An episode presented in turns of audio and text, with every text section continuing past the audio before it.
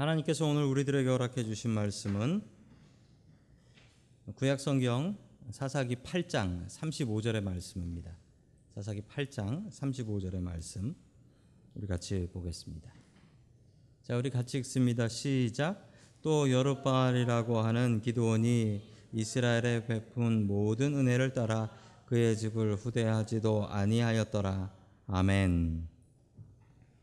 자, 우리 옆에 계신 분들과 인사 나누겠습니다. 반갑습니다. 인사해 주시죠. 예, 반갑습니다. 인사했습니다. 자, 우리 어, 사사들의 이름을 어, 한번 다시 한번 외워 볼까요? 예. 빠지시면 한 명 넘어가는 거니까 빠지시면 안 됩니다. 자, 첫 번째 사사 누구였죠? 온니엘. 네. 두 번째는 에훗, 세 번째는 삼갈, 네 번째는 드보라, 다섯 번째는 기드온이었습니다. 자, 오늘은 기드온의 아들 이 아비멜렉의 이야기입니다. 아비멜렉은 사사는 아니었습니다. 그러나 스스로 왕이 되었던 사람입니다. 자, 우리 35절의 말씀, 사사기 8장 35절의 말씀을 세번역 성경으로 다시 한번 읽겠습니다. 시작. 또 여룻바알이라고도 하는 기도온이 이스라엘에게 선을 베풀었지만 아무도 그 가족에게 은혜를 갚지 않았다. 아멘. 계속 이야기가 이어지고 있습니다. 기도원에 계속 연결되는 이야기인데 기도원이 물리쳤던 적이 누구였죠? 미디안이었습니다. 미디안. 미디안을 물리쳤는데 이스라엘 백성들이 그 너무 감탄해 가지고 기도원을 왕으로 세우려고 합니다. 그리고 당신들의 아들, 손자까지 우리의 왕이 되어 주십시오라고 했지만 기도원은 나는 왕이 되지 않겠소라고 이야기를 했었죠. 그런데 기도원이 죽고 나서 이스라엘 백성들의 마음이 또 바뀌었습니다. 또 바뀌었어요. 그래서 오늘 성경 말씀에 보면 이스라엘 백성들이 그의 가족에게 은혜를 갚지 않았다라고 이야기를 합니다. 이것이 무척 섭섭한 일이었다라는 것이죠. 그래서 기도원 가족 중에 그 아들 하나가 사고를 칩니다. 바로 이 아비멜렉이라는 사람이었습니다. 자, 사사기 9장 1절 계속해서 보겠습니다. 시작. 여룻바알의 아들 아비멜렉이 세겜에 있는 외가의 친척을 찾아가서 그들과 외조부의 온 가족에게 말하였다. 아멘. 오늘 이야기는 약 3200년 전에 있었던 이야기입니다. 그것도 완전히 우리랑 다른 이스라엘의 어느 시골 세겜에서 있었던 일인데 그런데 그 공간하고 시간의 차이가 무색할 만큼이나 이 이야기는 지금 우리들의 이야기 같이 들리기도 합니다. 아비멜렉이 누구였냐면 첩의 아들이었습니다. 그 첩이 자기 어머니가 어디 출신이었냐면 오늘 화면에 보시면 어디라고 그러죠? 세겜이라고 합니다. 세겜 출신의 어머니였다. 그런데 그 어머니는 첩이었다라고 이야기를 하죠. 자, 첩이라고 하면 첩의 아들이면은 아버지의 대를 잇는 것은 너무나 어려운 일입니다. 게다가 기도원은 죽으면서 내 후계자로 내 다음으로 누구라고 정하지도 않았습니다. 왜냐하면 사사는 아버지가 아들한테 물려줄 수 없습니다. 하나님의 영이 누구에게 임해야 되는 거예요. 그게 누구에게 임할지 알 수 없는 거죠. 알 수 없는 일이에요. 사사는 세습되지 않습니다. 솔로몬이 왕이 되었던 이유는 무엇이죠? 아버지가 다윗이었으니까. 솔로몬이 똑똑해서 왕 된 거 아닙니다. 아버지가 다윗이었으니까. 아버지가 왕이니까 아들이 왕이 될 수 있었던 것이죠. 사사였던 기드온은 자기의 후계자를 정해놓지 않습니다. 잘 알고 있었죠. 사사는 아들에게 물려줄 수가 없다라는 사실을. 그러나 아비멜렉은 이상한 생각을 하고 어머니의 고향이었던 세겜으로 가게 됩니다. 그리고 거기서 자기를 왕으로 밀어달라고 부탁을 하지요. 자, 세겜이 어디냐? 화면에 보시면 세겜 찾으셨습니까? 세겜. 예, 세겜입니다. 세겜은 이스라엘의 약 거의 중간쯤에 있는 도, 도시입니다.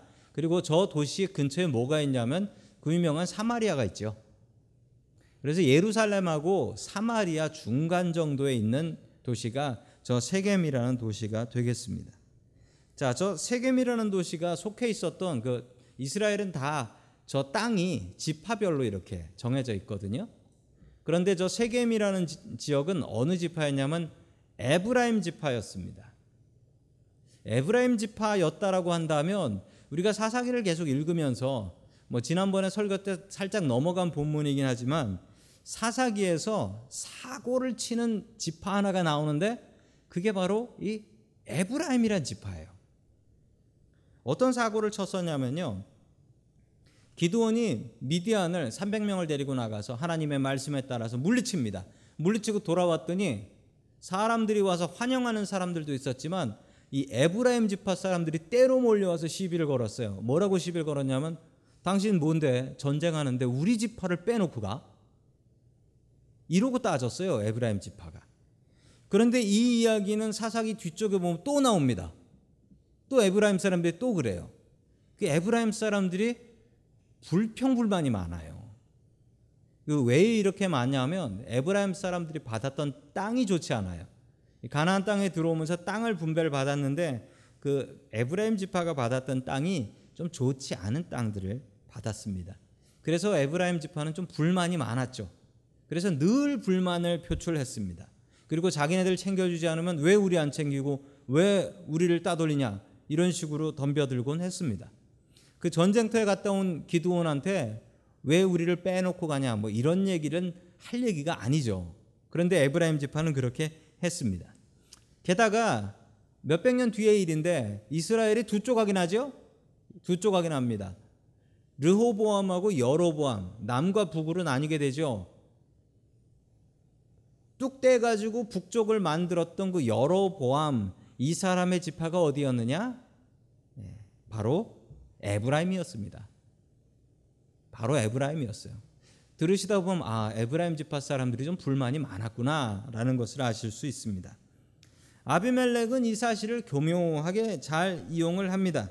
우리 계속해서 하나님의 말씀 사사기 9장 2절의 말씀을 계속해서 봅니다. 시작.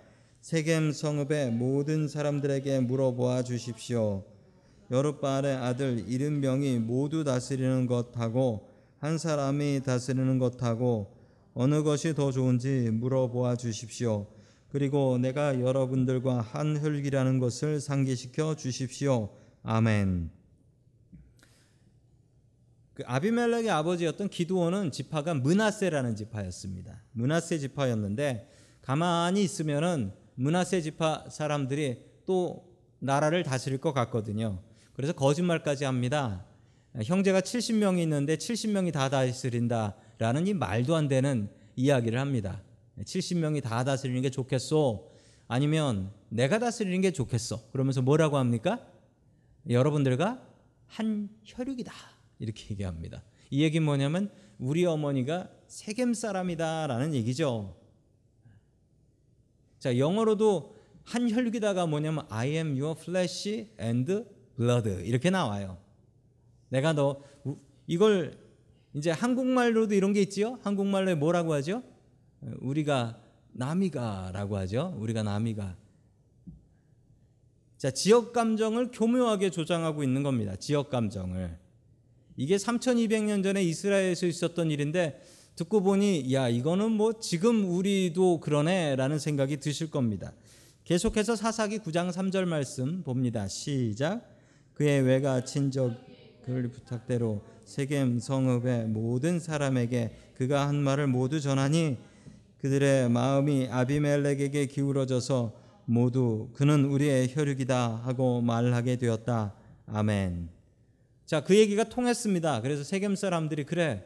우리가 참 많이 소외를 당했지. 그리고 우리 중에도 왕 하나가 나와야 될 것 같은데 이 사람을 세우자라고 해서 그 사람들이 이렇게 얘기했죠. 뭐라고 했습니까? 그는 우리의 혈육이다. 아, 우리가 남이가 라고 이야기를 한 것입니다. 자, 그래서 뜻을 모읍니다. 뜻을 모아서 했던 일은 우리 4절 말씀입니다. 시작. 그들이 바알브리 신전에서 은 이른 양을 꺼내 아비멜렉에게 주니 아비멜렉이 그것으로 건달과 불량배를 고용하여 자기를 따르게 하였다. 아멘. 이건 요즘 이야기를 보는 듯합니다. 지금 뭐냐면 은 잃은 양 이게 얼마냐면요. 한 양이 계산 한번 해보세요. 한 양이 아, 사람이 일 4일이란 금액이에요. 4일. 그러면 70이면 어떻게 되죠? 어, 너무 어렵나요? 47에 28 280일. 그러니까 뭐 쉬는 날 쉰다라고 하면은 어, 이 한 사람의 1년 연봉 정도가 되는 겁니다. 1년 연봉 정도가 되는 금액을 이 아비멜렉에게 줍니다. 뭐로? 어, 불법 정치 자금으로. 불법 정치 자금으로 준 거예요.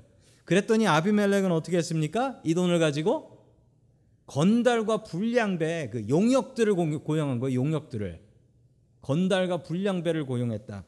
이 이야기는 정말 요즘 이야기 같습니다. 우리나라에서도 정치 깡패라고 있었던 거 기억나십니까? 예, 제가 사진을 구했습니다. 예, 이정재 씨예요. 이정재 씨. 나는 깡패입니다. 국민의 심판을 받겠습니다 시절이에요. 습니다도 아니고 읍니다. 저 옛날 말이죠. 자, 저런 시절이 있었습니다. 정치 깡패라는 사람들이었죠. 주먹 쓰던 사람들. 저 사람들을 돈을 주고 사가지고 예, 가서 테러하고 때리고 뭐 이런 일을 했던 거죠. 3200년 전 일인데 야 이거 뭐 우리들 역사 보는 것 같다라고 생각하실지도 모르겠습니다. 자 아비멜렉은 머리가 좋아서 불법으로 받은 돈을 가지고 용역 깡패들을 동원해서 그리고 무슨 짓을 했냐면 우리 5절 말씀 같이 보겠습니다. 시작. 그리고 그는 오브라에 있는 아버지의 집으로 가서 자기 형제들 곧 여룻바알의 아들 이른 명을 한 바위에서 죽였다. 그러나 여룻바알의 막내 아들 요담만은 숨어 있었으므로 살아남았다. 아멘. 자, 은 70을 받아 가지고 누구를 죽였냐면 자기의 형제 여지껏 너 첩의 아들이지 라고 무시했던 그 형제들 70명을 모두 다 죽입니다. 왜 죽였냐면 형제들을 죽이고 나면 나밖에 안 남으니까 내가 왕이 될 수밖에 없다라고 생각했던 것이죠. 그런데 막내 아들이 살아남습니다. 막내 아들이 살아남았던 건 아마 70형제니까 70형제 중에 막내면 제일 작은 아이일 테고 작은 아이는 뭐 침대 밑이든 어디 숨으면은 그 찾아내기 어렵단 말이죠. 그래서 끝내 요담 하나만 살아나게 된 것입니다. 자, 계속해서 6절 봅니다. 시작. 세겜 성읍의 모든 사람들과 밀로의 온 집안이 세겜에 있는 돌 기둥 곁에 상수리 나무 아래 가서 아비멜렉을 왕으로 삼았다. 아멘. 자, 왕이라는 말이 처음 나옵니다. 이스라엘의 첫 번째 왕은 사울이라고 하지만 공식적인 왕은 그렇지만 자칭 왕을 따지자면 이 아비멜렉이라는 사람이 이스라엘의 제일 처음에 왕이 되겠습니다. 자기의 지역구죠. 자기의 지역구인 세겜에서 스스로 왕이 되어서 3년을 다스립니다. 그래서 뭐 평안하게 나라가 잘 되었으면 좋겠는데 그렇지 않았어요. 문제가 생깁니다. 자, 23절 말씀 봅니다. 시작. 그때 하나님 성령을 보내서 아비멜렉과 세겜 성읍 사람들 사이에 미움이 생기게 하시니 세겜 성읍 사람들이 아비멜렉을 배반하였다. 아멘. 자, 그게 당연한 거예요. 왜냐하면 이 세겜 사람들은 아비멜렉한테 돈을 줄 때 이 사람이 우리를 위해서 일하고 세겜을 대표하는 그런 왕이다라고 세워놨는데 이 아비멜렉은 세겜의 왕이 되고 싶은 생각이 없었어요. 아비멜렉은 이스라엘의 왕이 되고 싶었지. 그러니 세겜한테 잘해주는 것도 있겠지만 어떻게 세겜한테만 잘해줍니까? 그러면 다른 집화 다른 나라들이 가만히 있겠습니까? 절대 가만 안 있죠. 그러다 보니까 이 밀어줬던 세겜 사람들하고 이 아비멜렉하고 사이가 벌어지고 불만이 자꾸 자꾸 쌓이게 되는 겁니다. 이건 요즘 정치 얘기 같아요. 우리가 남이가에서 찍어줬더니만 찍히고 나면 딴짓을 하는 거죠. 예, 국, 국회의원들이 그런 일들을 많이 하죠. 딱 요즘 정치의 모습 같습니다. 자, 계속해서 갈등이 깊어지는데요. 26절 말씀 같이 봅니다. 시작. 에벳의 아들 가알이 자기 친족과 더불어 세겜으로 이사 왔는데 세겜 사람들께 신망을 얻었다. 아멘. 다른 동네 사람이 예, 친척들과 함께 세겜으로 이사를 옵니다. 누구냐면 가알이라는 사람이었어요. 가알이라는 사람의 가족들이 세겜으로 이사를 옵니다. 그런데 이 사람이 아주 말을 잘했어요. 뒤에도 보면 아주 말을 기가 막히게 잘해요. 말을 너무 잘해가지고 세겜 사람들을 선동을 합니다. 선동을 하는데 당신네들 아비멜렉한테 불만 있지요. 네, 불만 있지요. 당신네들이 왜 아비멜렉을 섬겨야 됩니까? 그러면서 자기에게 군인을 붙여주면 싸움 좀 하는 사람들을 붙여주면 내가 저가 아비멜렉 정도는 물리쳐 줄 수 있습니다. 라고 이야기를 했습니다. 그런데 이 가알이 말을 너무 잘해가지고 이 가알의 말에 세겜 사람들이 홀딱 넘어가 버립니다. 홀딱 넘어가 버려요. 자 선동을 당해 버립니다. 자 그런데 이 가알이 끝내 어떻게 하냐면 그 군인들을 데리고 나가서 아비멜렉하고 한판 붙습니다. 그런데 어떻게 됐냐면 아비멜렉하고 한판 붙는데 아비멜렉이 너무 센 거예요. 그걸 보고서 가알이 어떻게 했냐면 이 싸움 안 되겠네 하고 그냥 도망가 버렸어요. 도망가고 세겜 사람들은 죽자 죽기 살기는 이제 어쩔 수 없으니까 끝까지 싸우게 된 거죠. 근데 가알은 도망갔어요. 뭐 죽었다는 얘기도 없고 그냥 그러고 어디로 갔나 봐요. 그냥 도망가 버려서 자기는 살고 엉뚱하게 싸움 붙여놓은 사람들하고 아비멜렉하고 세겜성 사람들하고 싸움이 나버린 겁니다. 네. 이, 이 떠돌이 같은 가알 때문에 이 가알의 말 때문에 이거에 넘어가 가지고 이렇게 된 거예요. 자, 53절의 말씀 같이 봅니다. 시작. 그러나 그때 한 여인이 맷돌 윗짝을 아비멜렉의 머리에 내리 던져서 그의 두개골을 부셔 버렸다. 아멘. 그 파수대 그 watch tower가 하나 있었는데 거기에 세겜성 사람들이 몰려듭니다. 이 아비멜렉이 세겜성 사람들을 얼마나 죽였냐면 천 명을 죽였대요. 그리고 나머지도 다 죽이겠다고 하니까 이 사람들이 그 watch tower 위에 탑 위에 올라가게 된 겁니다. 자 그러자 그 위에서 어떤 여인 하나가 맷돌 윗짝을 아비멜렉의 머리에다 던졌다라는 거죠. 이분은 참 대단한 사람입니다. 어, 왜 그러냐면 그 아비멜렉이 죽인다고 했을 때 이제 도망을 간 거예요. 그 탑 위로 도망을 간 겁니다. 근데 이 여인은 도망갈 때 제일 귀중한 나의 가장 귀중한 것은 뭐냐? 맷돌 윗짝이다라고 해서 맷돌 윗짝을 가지고 피난을 간 거예요. 이 여자분은. 근데 웃으시지만 이게 현실이에요. 맷돌 밑짝은 땅에 붙어 있어요. 근데 맷돌 윗짝은 자기가 가져와야 돼요. 그 3200년 전엔 그랬어요. 그리고 우물이 있어요. 그러나 우물의 두레박은 자기가 가져가야 돼요. 이게 그 당시에는 이게 당연한 법이었어요. 그러니까 이 여인은 저 귀한 맷돌 이거 어떻게 하나 그걸 가지고 간 거죠.